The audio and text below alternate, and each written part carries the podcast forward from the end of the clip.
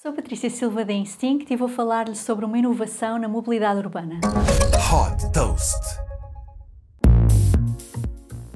O futuro dos ferries está a ser definido em Oslo, na Noruega, pela Hike.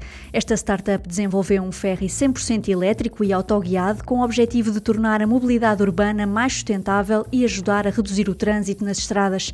Com capacidade para transportar 50 passageiros, esta embarcação navega de forma totalmente autónoma e atraca nas docas para recolher e deixar os passageiros.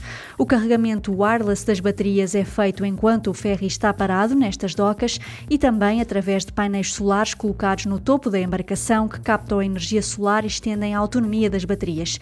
O interior do ferry é modular e, por isso, pode ser configurado para facilitar o transporte de cadeiras de rodas e bicicletas.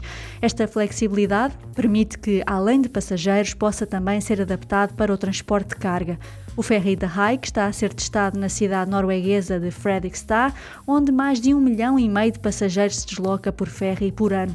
O objetivo da startup é estender esta solução a cidades de todo o mundo.